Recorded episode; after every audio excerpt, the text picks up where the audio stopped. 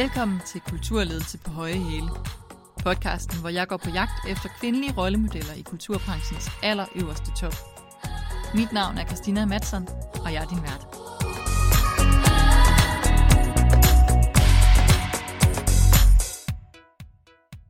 Da jeg besluttede mig for, at jeg ville lave den her podcast, satte jeg mig ned og lavede en liste over de kvinder i toppen af kulturbranchen, som jeg på daværende tidspunkt kendte til og blev inspireret af. Jeg blev kortvarigt i tvivl om, hvorvidt de her mennesker overhovedet havde lyst til at være med i min podcast. Men jeg er heldigvis omgivet af gode folk, som fik givet mig et skub bag i og sagt, at hvis ikke jeg spurgte de her kvinder, så kunne de jo i hvert fald ikke få mulighed for at takke ja. Dagens gæst er lidt af en sværvægter, og jeg havde derfor min tvivl om, hvordan jeg overhovedet skulle komme igennem til hende. Jeg endte med at kontakte hende via LinkedIn, og hun var heldigvis ikke sent til at vende positivt tilbage.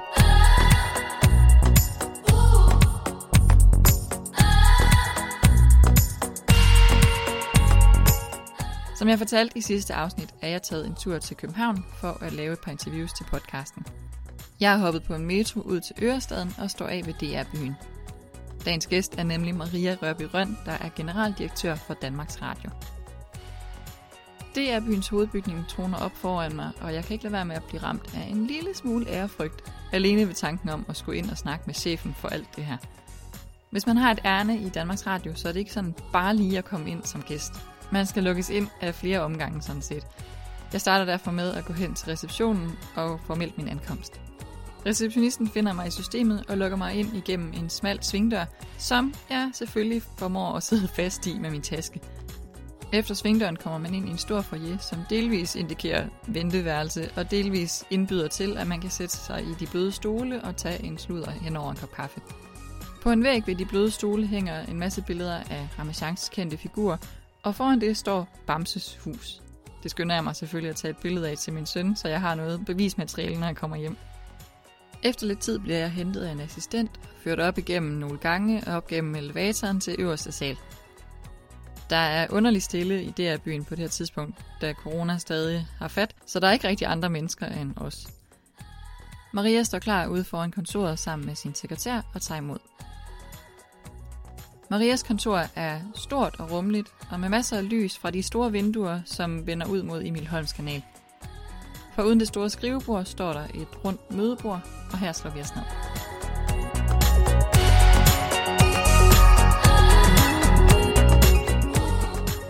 Mit navn er Christina Madsen, og du lytter til Kulturledelse på Høje Hele. Jeg hedder Maria Rørby Røn, jeg er generaldirektør i DR. Jeg øh, er gift, har to børn, øh, sætter utrolig meget pris på min familie. Men øh, hvis jeg skal sige noget, der er relateret til mit arbejde, som jo nok er det, det her drejer sig om, så vil jeg sige, at det mest karakteristiske nok er, at jeg har DR i blodet. Jeg kan huske, da jeg startede i DR, der, der var der ligesom sådan en myte, at enten så forlader man DR rigtig hurtigt, fordi man synes, det er en stor organisation, at det er overvældende, det er svært at finde sig til rette, øh, eller også går det i blodet. Og man kan vist roligt sige, at det er gået i blodet på mig. Jeg har været her mange år. Jeg synes, det har været øh, en fanta- no, helt, helt fantastiske muligheder, der har vist sig hele tiden i DR, både for at udvikle sig selv og være med til at udvikle public service. Så det, det er fantastisk. Jamen, øh, som generaldirektør, der skal man jo først og fremmest tegne butikken. Man er øverste ansvarlige chefredaktør ansvarlig for alt, hvad der udkommer. Så det er helt afgørende, at man brænder for indholdet, at man brænder for opgaven, at man øh, øh, er med og, og betragter det som en stor del af sin opgave at udvikle public service. Øh, være med til at sikre, at der er indhold af høj kvalitet fra en uafhængig aktør, som det er til alle dele af befolkningen. Så kan man sige, at DR er jo en kompleks virksomhed, fordi vi er både en medie- og kulturinstitution. Vi er offentligt finansieret, vi er offentligt reguleret. Vi skal være relevante over for hver eneste borger, så alle har en opfattelse af os. Og øh, det er faktisk et utroligt privilegium at øh, have et arbejde, hvor det, man beskæftiger sig med, aldrig nogensinde bliver ligegyldigt.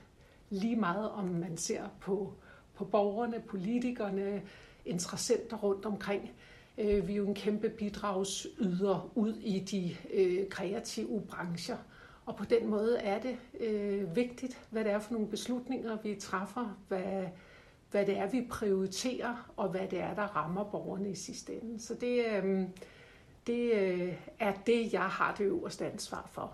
Og så handler det selvfølgelig om, at medarbejderne oplever, at øh, de trives, og det giver mening, det de laver, at de kan se sig selv i den opgave, for det er jo i sidste ende dem, der laver det hele, det der rammer øh, seere, lytter og brugere. Så øh, det er selvfølgelig rigtig vigtigt, at øh, de også trives, og at vi har en god arbejdsplads. Og hvor stor en organisation er det er efterhånden at være? Jamen, øh, hvis man siger 3.000 års værk, så er det sådan, øh, rammer man nogenlunde, fordi vi har, vi har ikke så, så mange fastansatte, men vi bruger rigtig mange freelancere, så cirka 3.000 års værk. Vi er fem direktører, og det, der er karakteristisk ved det er, det er jo, at vi både får produceret ude i markedet til os, med uafhængige producenter, der, hvor vi bestiller produktioner, og de leverer til os, men at vi også har en stor egen produktion selv. Øh, vi har en, en øh, stor nyhedsafdeling, som jo i den grad har været i sving under coronakrisen nu her.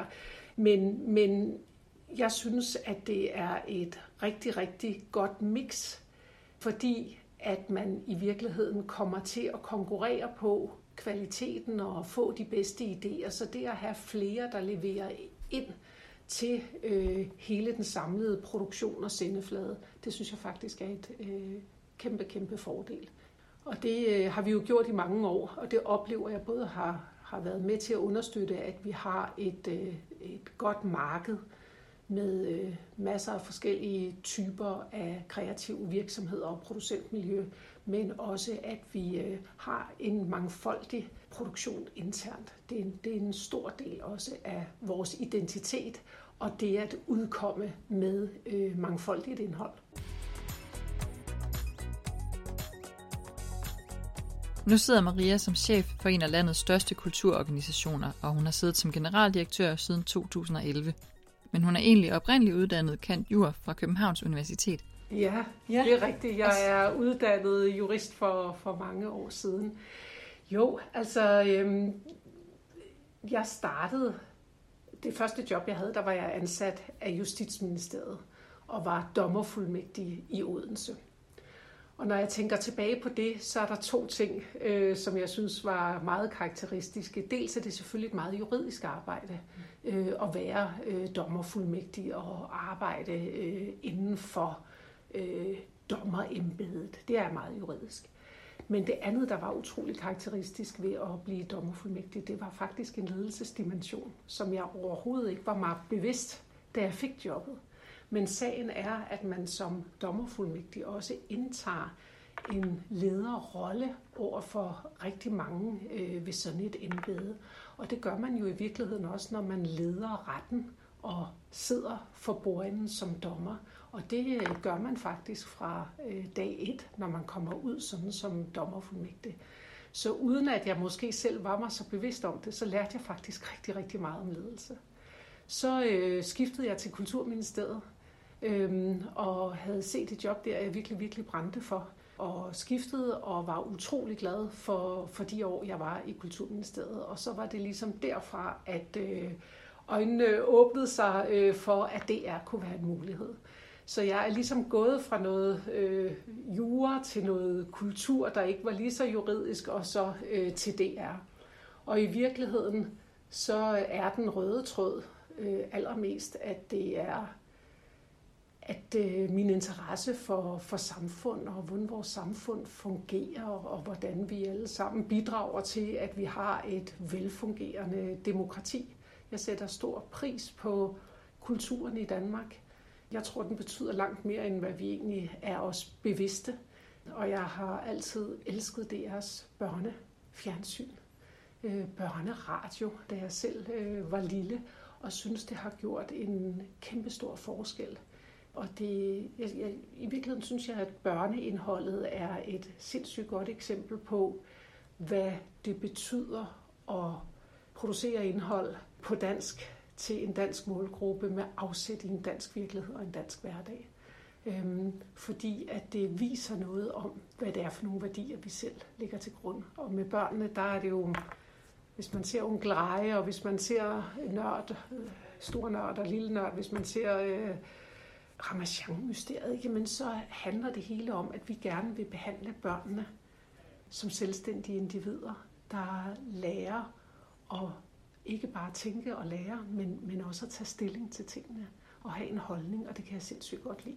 Og det synes jeg, det er en kæmpe bidrag yder til. Det er kulturen generelt, øhm, men, øh, men det er det er også, og det synes jeg er en sindssygt vigtig funktion at have i samfundet.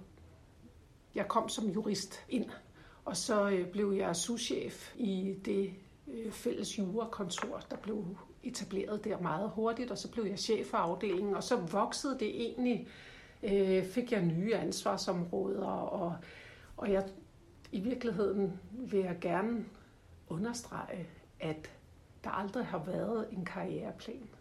Jeg tror ikke på det her med at lave en plan og sidde og forfølge den øh, slavisk. Jeg tror, det aller, aller vigtigste for at have et succesrigt arbejdsliv, at man øh, forfølger sine interesser og stoler på sin egen intuition. Jeg kan huske, da jeg skiftede fra Justitsministeriet til Kulturministeriet, der var der nogen, der sagde til mig, jamen det kan du da ikke. Det er da meget finere som jurist at være i Justitsministeriet. og sådan er der jo mange, hvad skal jeg sige, skrevne og uskrevne regler for, hvad det rigtige er at gøre karrieremæssigt. Og sådan noget tror jeg ikke på. Jeg tror, det er helt afgørende, at man forfølger sine interesser, og det, der ens mavefornemmelse siger sig, at det her det vil jeg trives med, fordi jeg tror, man har meget, meget større mulighed for at lykkes og udvikle sig i et job, hvor man rigtig trives. Og så er det sådan set lige gyldigt, hvad der formelt eller sådan øh, er uskrevne regler er det fineste eller det rigtige at gøre. Fra dommerfuldmægtige i Odense, videre til Kulturministeriet og så ind i Danmarks Radio. Det lyder jo egentlig meget lidt. Personligt oplever jeg dog, at det ikke altid er helt så let, for jeg ved godt, hvor min interesse er og hvad jeg brænder for. Men jeg føler lidt, at jeg nogle gange rammer en mur, for der er jo også nogen, der skal give mig lov til at besidde de stillinger, som jeg selv og søger lige nu. Derfor spørger jeg Maria, om hun nogensinde er stødt på den famøse mur. Nej, jeg føler aldrig, at jeg er stødt på en mur. Jeg, jeg øh, oplever egentlig, at det, jeg er gået efter, er lykkedes langt hen ad vejen. Mm. Det, jeg tror er vigtigt, det er, at man er så bevidst om, hvad det er, der driver en, og hvad det er, der interesserer en, og hvad det er, man trives med til hverdag. Øh, fordi det er ikke sikkert, at man lige har tænkt det ordentligt igennem. Man tror måske, man ved det, men det er faktisk at sætte sig ned og blive meget, meget bevidst om, hvad er det, hvad er det jeg synes er rigtig sjovt øh, i en arbejdssituation. Sådan så, at man bliver mere bevidst om, hvad der driver en, hvad man kan lide, hvad man trives med, og dermed også, at, så er det nemmere at blive tydelig omkring det. Både i forhold til sine omgivelser, hvis man sidder med en chef, som man måske føler ikke ser en, eller det man gerne vil, at man, det, det er nemmere at sætte ord på, det er nemmere at blive tydelig, men frem for alt er det også meget nemmere at gribe chancen, hvis man så får den. Og jeg tror, det er det, der er helt afgørende, at man ikke tøver, hvis chancen er der, hvor man lige skal sidde og tænke igennem, om man nu vil det her eller ej. Det skal man vide. Og, og, og det tror jeg er en vane også at, at få ind i sit arbejdsliv, og man egentlig bliver bevidst om, hvorfor var det her ikke den bedste dag, eller hvorfor er det den bedste dag.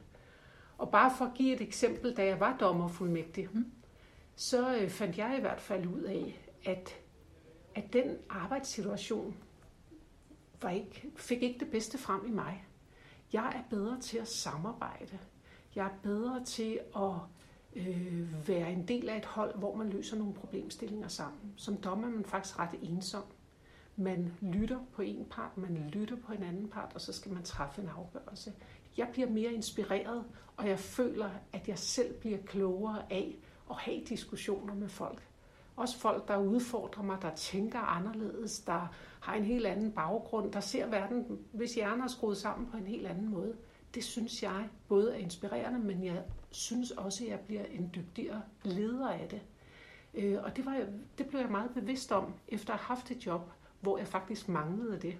Jeg stort trives med at have et hold, hvor vi er forskellige. og hvor øh, man ser tingene forskelligt, hvor man også er uenige, hvor man bliver udfordret, hvor der er en kultur, hvor man tør sige alt. Jeg tror ikke på ledelse, hvor man øh, tror, at man selv altid ved bedst selv.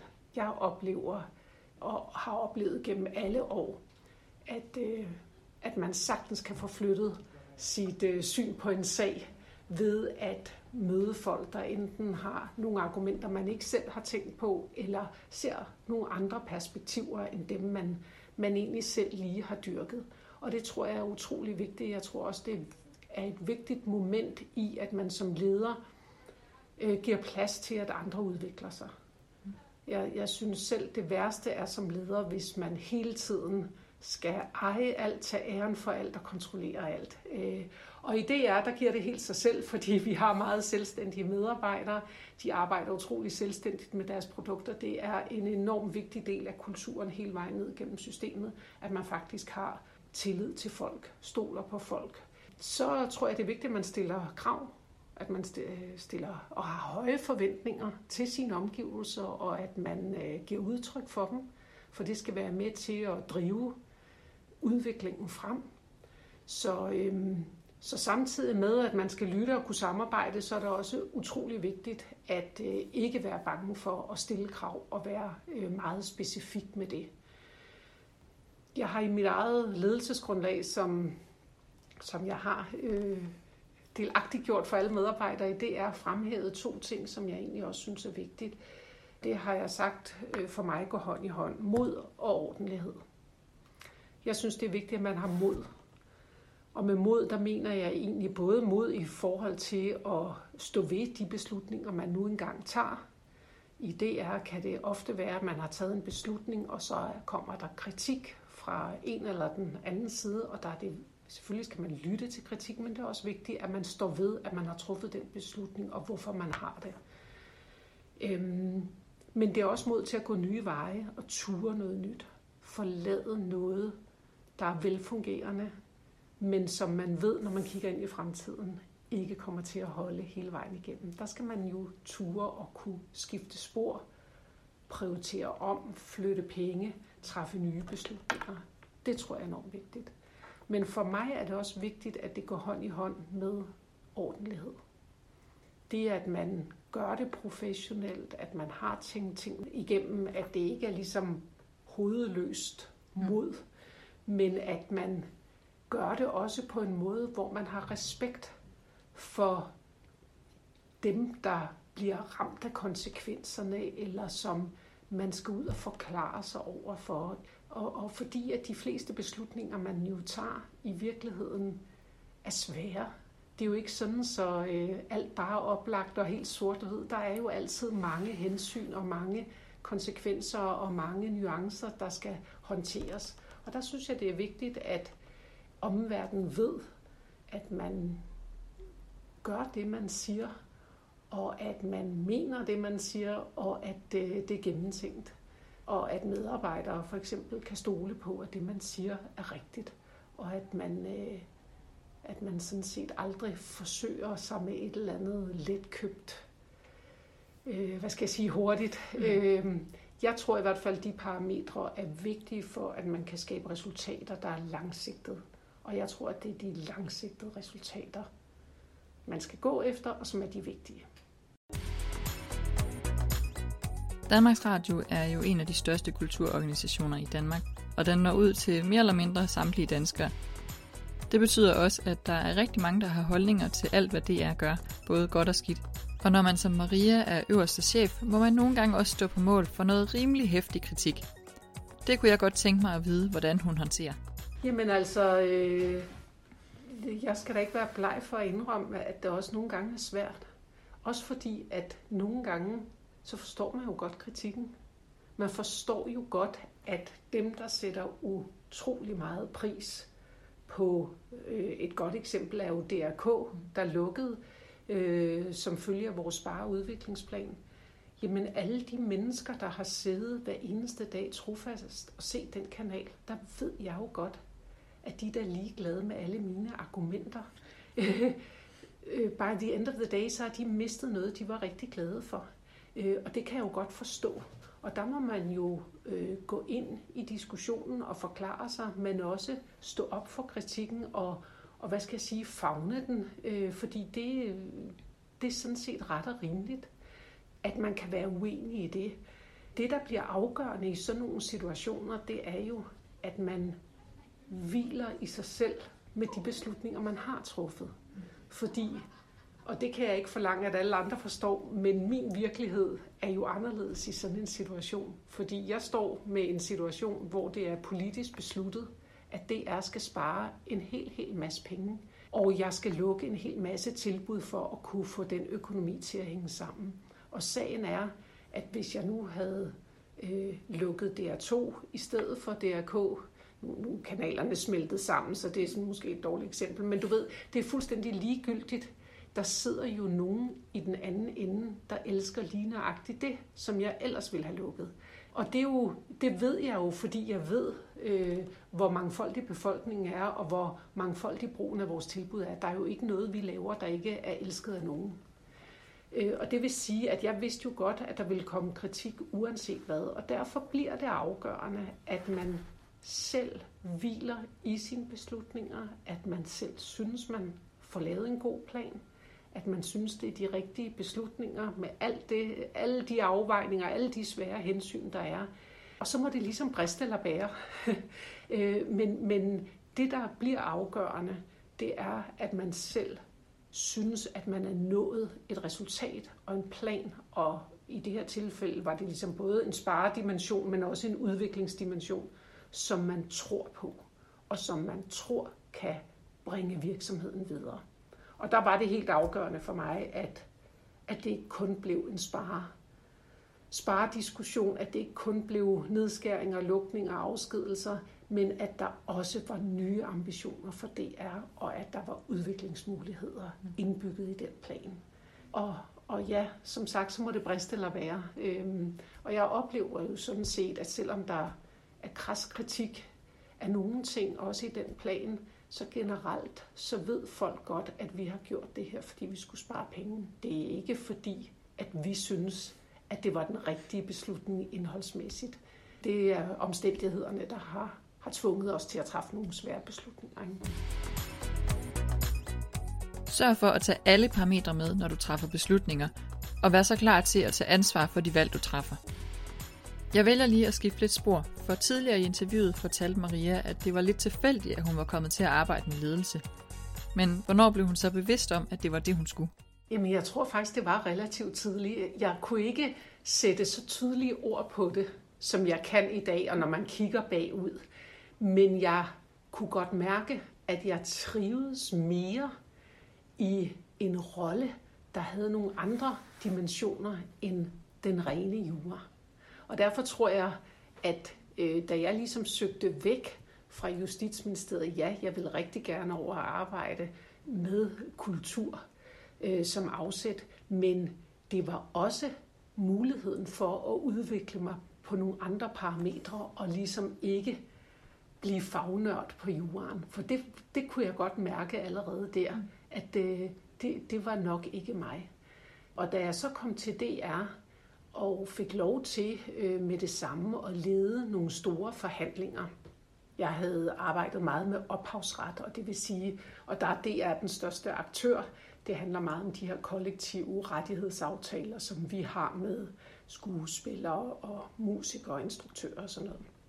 Øh, og der, der blev jeg forhandlingsleder på en hel masse af, af de der store forhandlinger. Det synes jeg var så sjovt. Øh, og det handler jo om, det handler også om jura, det handler om økonomi, men det handler jo frem for alt om at finde nogle løsninger sammen med nogle andre, der ikke altid har de samme interesser som en selv. Det synes jeg var fantastisk. Stor trives med det. Og så blev jeg souschef i, i den her juridiske afdeling, der var. Og der vidste jeg bare, at øh, jeg er på den rette hylde. At det er det her, der skal udvikle. Jeg skal udvikle mig indenfor jeg har altid synes det var rigtig, rigtig godt at have et fagligt afsæt, som jeg også kunne bruge til nogle ting. Men, men øh, det har helt klart været i ledelse, at jeg trives, og at jeg selv føler, at jeg blomstrer mest. Ikke? Jeg tror, der er ligget og blomstret, men bare uden at jeg var så bevidst om mm. det. på den måde har det faldet mig naturligt. Jeg kunne godt lide at melde mig, øh, du ved, også i gymnasiet og i folkeskolen til at være den, der fremlagde og analyserede et digt, eller gå op til tavlen og regne et regn. Altså du ved, jeg har aldrig, jeg har aldrig øh, ønsket at holde mig tilbage. Jeg har ønsket at være en del af det, der foregik, og kunne også godt lide øh, at tage ansvar og stille mig selv ud på vippen, kan man sige. Mm. Tage nogle chancer. Og det, det har jeg altid godt kunne lide. Mm. Også når vi øh, når jeg gik til sport og sådan noget. Øh, altså, der, der, ja, det har jeg godt kunne lide at være med fremme i skoene, hvis man kan sige det sådan. Ikke? Mm. Hvis du har lyttet med siden første afsnit i den her podcast, så kan du måske huske, at jeg i første afsnit fortalte om, at vi i Danmark ligger på en 14. plads, når det kommer til ligestilling, og vi ligger som nummer 102, når det kommer til kvinder i ledelse. Miljø- og Fødevareministeriet fik i 2019 lavet en undersøgelse, hvor de går ind og kigger på, hvordan udviklingen har været inden for kvindelige ledere, både i den offentlige og den private sektor. Undersøgelsen viser, at det går bedre, men det går langsomt. Der er kommet flere kvinder i ledelsen siden 2010, hvor undersøgelsen starter, men undersøgelsen viser også, at de kvindelige ledere ikke i samme grad som de mandlige når det øverste ledelsesniveau. I den offentlige sektor er 48,1% kvinder, mens det blandt de øverste ledere kun er 30,8%. I den private sektor derimod er det kun 25,6% af lederne, der er kvinder, mens det i den øverste ledelse kun er 12,3%. Undersøgelsen konkluderer blandt andet, at det tyder på, at mænd og kvinder ikke reelt har lige muligheder for at nå toppen af stillingshierarkiet. Så selvom der er bedring, så går det altså for langsomt. Det stemmer desværre ret godt med World Economic Forums undersøgelse fra 2020, som siger, at det vil tage ca. 99,5 år, før vi oplever ligestilling. Altså ikke lige frem i vores levetid.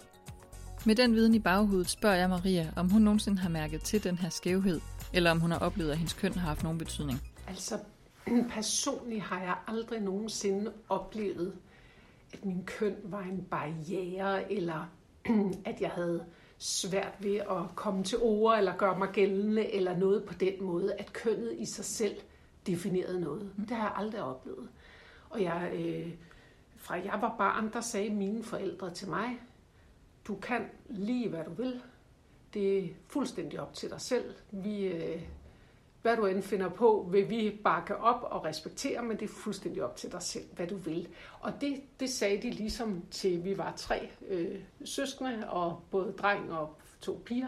Altså det, det lå ligesom fuldstændig som fundamentet under det hele. Det var, det var op til en selv, mm. øhm, hvad man havde lyst til at beskæftige sig med. Og det er selvfølgelig også derfor, jeg tror det her med, at man faktisk øh, skal være bevidst om, hvad man har lyst til at gå efter det, er langt vigtigere, end hvad alle mulige andre synes.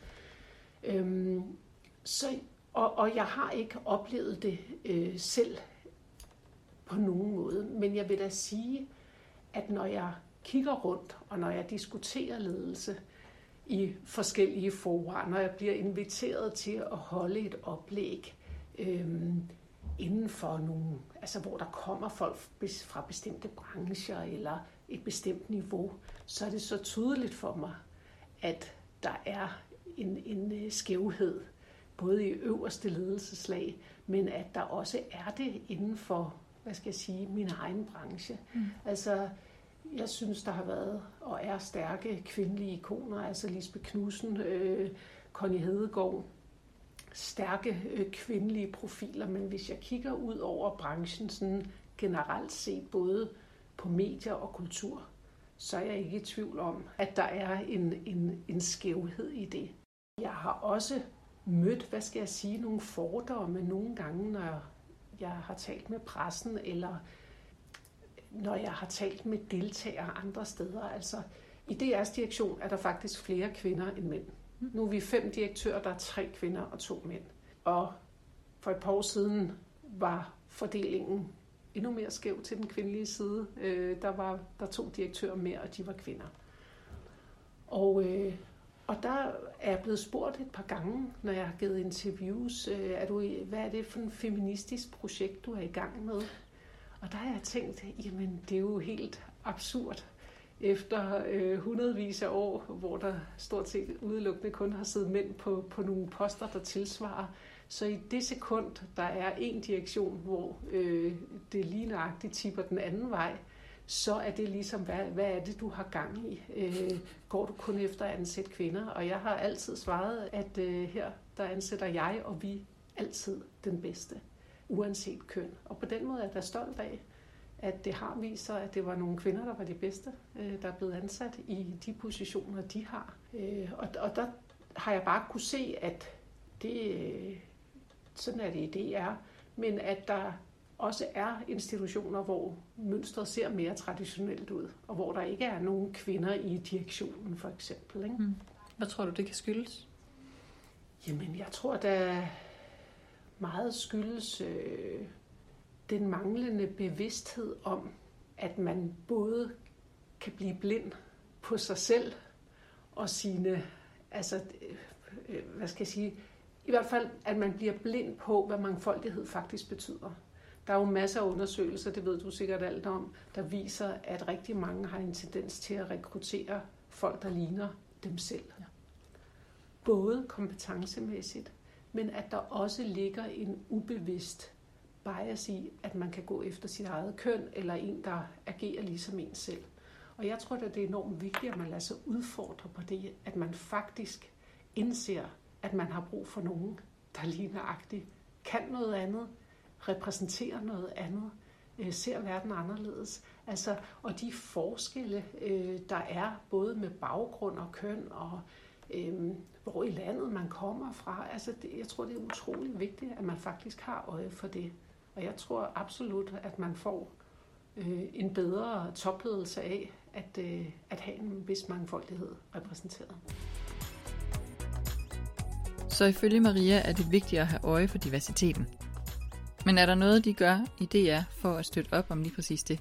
Øh, altså, det gør vi i DR. Altså, jeg vil ikke sige, at det er så meget mig selv personligt, men vi arbejder jo med at have øje for, at, øh, at øh, alle talenter kan få blive spottet og have lov til at udvikle sig, uanset køn og uanset hvilke poster. Øh, og der kan du sige, at vi har et par kvindelige chefer i vores teknologiområde, men det er da helt klart, at når du ser på teknologiområdet isoleret set, så er der langt overvægt af mænd. Så der er jo altid noget at arbejde med. Nu bliver der gjort rigtig meget fra forskellige hold for at få piger til at interessere sig mere for matematik og IT og teknologi. Øh, og det tror jeg, der kan betyde utrolig meget, at man tidligt i fødekæden får tænkt nogle af de her mekanismer ind, der gør, at man i sidste ende kan få større diversitet på centrale poster, også for eksempel på et teknologiområde. Ikke? Mm. Men det kræver jo, det er jo hårdt arbejde, fordi man er op imod en kultur, man er op imod nogle uddannelsessystemer, man er op imod øh, måske også øh, de måder, vi indretter os på i vores hjem, og der, der ligger jo mange, mange aspekter, som man skal tale om og tage, tage hånd om, hvis det skal lykkes. Men bare for at sige, at jeg tror, jeg tror, at noget af det aller, aller vigtigste øh, for kvinder, der ønsker sig en, led, en karriere med ledelse, det er, at man også tør at gribe chancen, når der er der. At man tør at kaste sig ud i noget, som man på ingen måde ved, hvor ender. Og at man ligesom ikke skal være sikker på en hel masse ting, inden det sker, men at man faktisk bare øh, tør, fordi at det, det interesserer en, og fordi man er ambitiøs med at prøve noget nyt. Og det tror jeg, at vi kvinder skal tale mere om. Som altid håber jeg på at få et par gode råd med på vejen af den interviewer, og Maria er selvfølgelig ingen undtagelse. Derfor spørger jeg, om hun har nogle kloge ord, hun vil sende mig ud af døren med. Jamen øh, bare det, at du har, er der bevidst om det, at du kan sætte ord på og, og er afklaret med dig selv, hvorfor og hvad det er, der øh, driver dig, og det er det, du gerne vil. Øh, men også, at du får det sagt højt, så folk ved det. Nogle gange tror man, at det må være indlysende for ens chef eller kolleger eller ens øh, ægtefælle, eller hvad det nu kan være, at, øh, at øh, hvad det er, man gerne vil, fordi det fylder i ens eget hoved, men jeg tror bare, det er utrolig vigtigt, at man faktisk får det sagt højt. Øhm, og det har jeg i hvert fald selv oplevet, at jeg på et tidspunkt, også da jeg var underdirektør, du ved, og ville rigtig gerne have en direktørstilling og nogle bestemte ansvarsområder, hvis man ikke siger det højt, jamen så øh, folk kan ikke sidde og gætte sig til det. Det er vigtigt, at man, at man gør klart, hvad, hvad ens ambition er, og hvordan man gerne vil udvikle sig. Og så tror jeg simpelthen det her med at ligesom bare slå til, når muligheden er der. Jeg kan huske dengang, jeg blev øh, konstitueret i det her job, mm. inden jeg fik det permanent. Der ringede bestyrelsesformanden og sagde, at vi har tænkt os at konstituere dig i stillingen. Hvad siger du til det? Og så sagde jeg, det gør jeg meget, meget gerne. Og så ringede jeg, og jeg var helt op at køre selvfølgelig, det var helt overvældende. Så ringede jeg til min mand bagefter og sagde, du skal lige høre, hvad jeg har sagt jer til. Og han sagde ligesom, go for it. Men jeg tror, at det var en vigtig erkendelse for mig bagefter, at jeg følte ikke, at jeg først skulle diskutere det med nogen. Jeg var helt afklaret, da jeg fik spørgsmålet. At selvfølgelig ville jeg ikke lade den chance gå fra mig. Mm. Øh, det måtte jeg bare prøve. Øh, og, og på den måde, det kan betyde noget, øh, hvordan man agerer, når, når spørgsmålet kommer. Ikke? Hvad er det bedste råd, du har fået? Vær dig selv. Der var en gang i en virkelig, virkelig vigtig situation, hvor der var en, der sagde til mig, husk nu Maria, at være dig selv. Fordi det er det, der har bragt dig hertil. Men det er også der, hvor du kommer til at lykkes bedst. Og det har jeg tænkt på tit også, når øh, du ved, når der er heavy kritik, mm. øhm, at øh, man skal aldrig begive sig ned af den sti, hvor man øh, forsøger at lave sig selv om, eller tro, at man kan regne ud, at sige det, andre gerne vil høre. Mm. Jeg tror, det er helt afgørende for langtidsholdbarheden og de langsigtede resultater, at man faktisk er sig selv. For at gå tilbage til noget af der, hvor jeg startede, så tror jeg ikke på sådan noget med, øh, du ved, store Excel-ark, hvor man laver en plan, og hvor man forsøger at regne ud, og nu skal jeg lige, jeg mangler lige kryds i det her felt, for at jeg kan gøre det og det. Altså, sådan noget tror jeg ikke på. Jeg tror meget mere på, at ens egen overbevisning, og det, at man selv tror på det, man går efter, og at folk kan mærke det, og at man hviler i sig selv, bringer en meget længere end end alt sådan noget der, øh, at nu kan man hakke af med, at så har jeg taget det kursus, og så har jeg gjort sådan og sådan. Jeg tror ikke, det er der afgørende i sidste ende. Jeg tror, det er, at folk kan mærke, hvad det er, man vil. Øh, og at man får andre med på, at man vil være den rigtige til et eller andet. Jeg håber, at, øh, at det også giver tanke til øh, refleksion andre steder det er jo det, der er det spændende ved sådan noget her. Det er jo det egentlig, at det sætter nogle nye tanker i gang, eller man hører om nogle historier, der giver et andet perspektiv, end det man måske selv lige har siddet og forestillet sig. Ikke? Så hvis man kan være inspiration for andre, det er jo en kæmpe glæde. Og en inspiration, det er Maria helt klart. I hvert fald for mig. Jeg håber også, at du har fået noget ud af det. Jeg runder lige podcasten af med at opsummere Marias råd. Vær afklaret omkring dine ønsker og find ud af, hvad dine ambitioner er og hvordan du vil udvikle dig og sig det så højt. Der er ingen, der er tankelæser. Og hvis ikke du sætter ord på det, så kan du ikke forvente, at der er nogen, der gætter det. Slå til, når mulighederne opstår. Og så skal du være dig selv, for det er der, du lykkes bedst.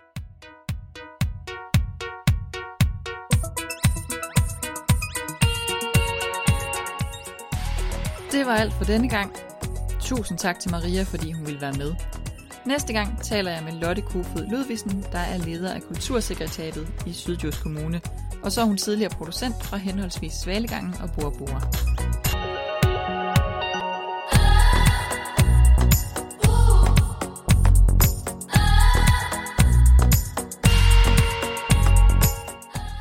Jeg håber, du har lyst til at følge med på min rejse, når jeg de næste mange uger lægger nye afsnit op Måske får du dig nogle nye rollemodeller, og hvis ikke du allerede er leder, kan det være, at du kan blive inspireret til selv at gå ledervejen. Hvis du kan lide det, du hører, og har lyst til at hjælpe med at sprede ordet, så sørg for at gå ind og like min Instagram eller Facebook-side, abonner på podcasten, Og sørg for at give podcasten det antal stjerner i din app, som du synes, den fortjener. På den måde hjælper du med at få spredt ordet om podcasten, så den når ud til så mange som muligt. Til slut er der bare at sige tak for i dag, og tak fordi du lyttede med. Du lyttede til Kulturledelse på Høje Hæle. Jeg er din vært, Christina Madsen, og jeg håber, vi høres ved næste gang.